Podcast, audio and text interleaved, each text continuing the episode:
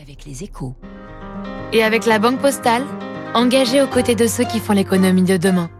Bonjour David. Bonjour Renaud. On a souffert de pénurie d'essence, de moutarde et d'huile de colza, mais aujourd'hui, c'est sur le fond des aliments pour animaux qu'il y aurait un risque Aïe, de aïe, pénurie. aïe. Alors pas de panique, hein. je voudrais pas que les Français se précipitent pour faire des réserves de, de croquettes pour chiens ou de pâté pour chat, car on le sait, les achats de précaution provoquent des pénuries. hein. On parle de, des fameuses prophéties autoréalisatrices.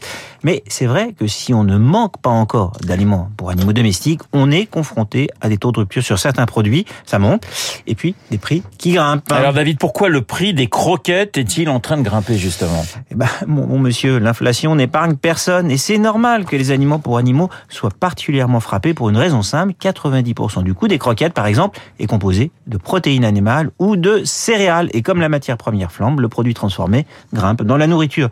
Pour les chiens et chats, la progression est quand même de plus de 15%. Donc forcément, c'est dur pour des millions de ménages car la France, vous le savez, adore les animaux domestiques. C'est aussi ça d'ailleurs qui explique la hausse des prix. On est sur un marché tendanciellement en croissance et les Français aiment leurs animaux et n'hésitent pas à dépenser de plus en plus. Ça veut dire que les prix vont continuer à grimper? Bah, depuis des années, on a assisté à une forme de, de montée en gamme dans l'alimentation animale. On a du bio, du sans sucre, du sans sel. On a même maintenant des boîtes vendues au rayon frais dans des frigos. Mais en période de crise et de tension sur le pouvoir d'achat, bah, il devrait se passer ce qui se passe sur tous les marchés. L'offre va se segmenter encore plus. Les marques distributeurs pourraient gagner des parts de marché. Certains vont donner un peu plus de reste de leur repas et un peu moins de, croquettes. On va vendre dans des conditionnements euh, plus grands, par sac de, de 10 kilos, meilleur marché. La vente en ligne aussi va marquer des points. La concurrence pourrait se développer hein, sur ce marché qui est dominé en fait par deux acteurs, le groupe Mars, surtout connu pour euh, ses barres euh, chocolatées, et le groupe Nestlé, plus connu pour euh, son café. Cette activité génère chez eux une marge très élevée, environ 20%. En période d'inflation, certains acteurs plus petits pourraient chercher à comprimer leur marge pour conquérir de nouveaux clients. En France, on parle quand même d'un marché à 4 milliards d'euros avec une quarantaine d'usines. La concurrence peut donc s'intensifier un peu.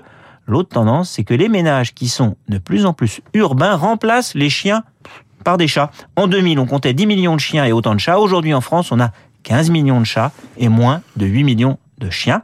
Et l'avantage d'un chat, c'est que ça mange un peu moins. C'est que ça mange un peu moins le décryptage de David Barraud. Tiens, Léa Boutin-Rivière a un chat. Il s'appelle comment votre chat, Léa? Il s'appelle Léo, comme euh, bah, Léo et Léa. Voilà, comme Léo et Léa, c'est magnifique. Qu'est-ce que c'est poétique? David Barou et son décryptage que vous retrouverez dès demain matin dans une minute trente, le journal de 8 heures. Je vous rappelle, l'invité dans les stars de l'info de Guillaume Durand, il s'agira de Luis Fernandez, ancien grand footballeur, champion d'Europe, notamment en 84 avec l'équipe de France. La météo tout de suite.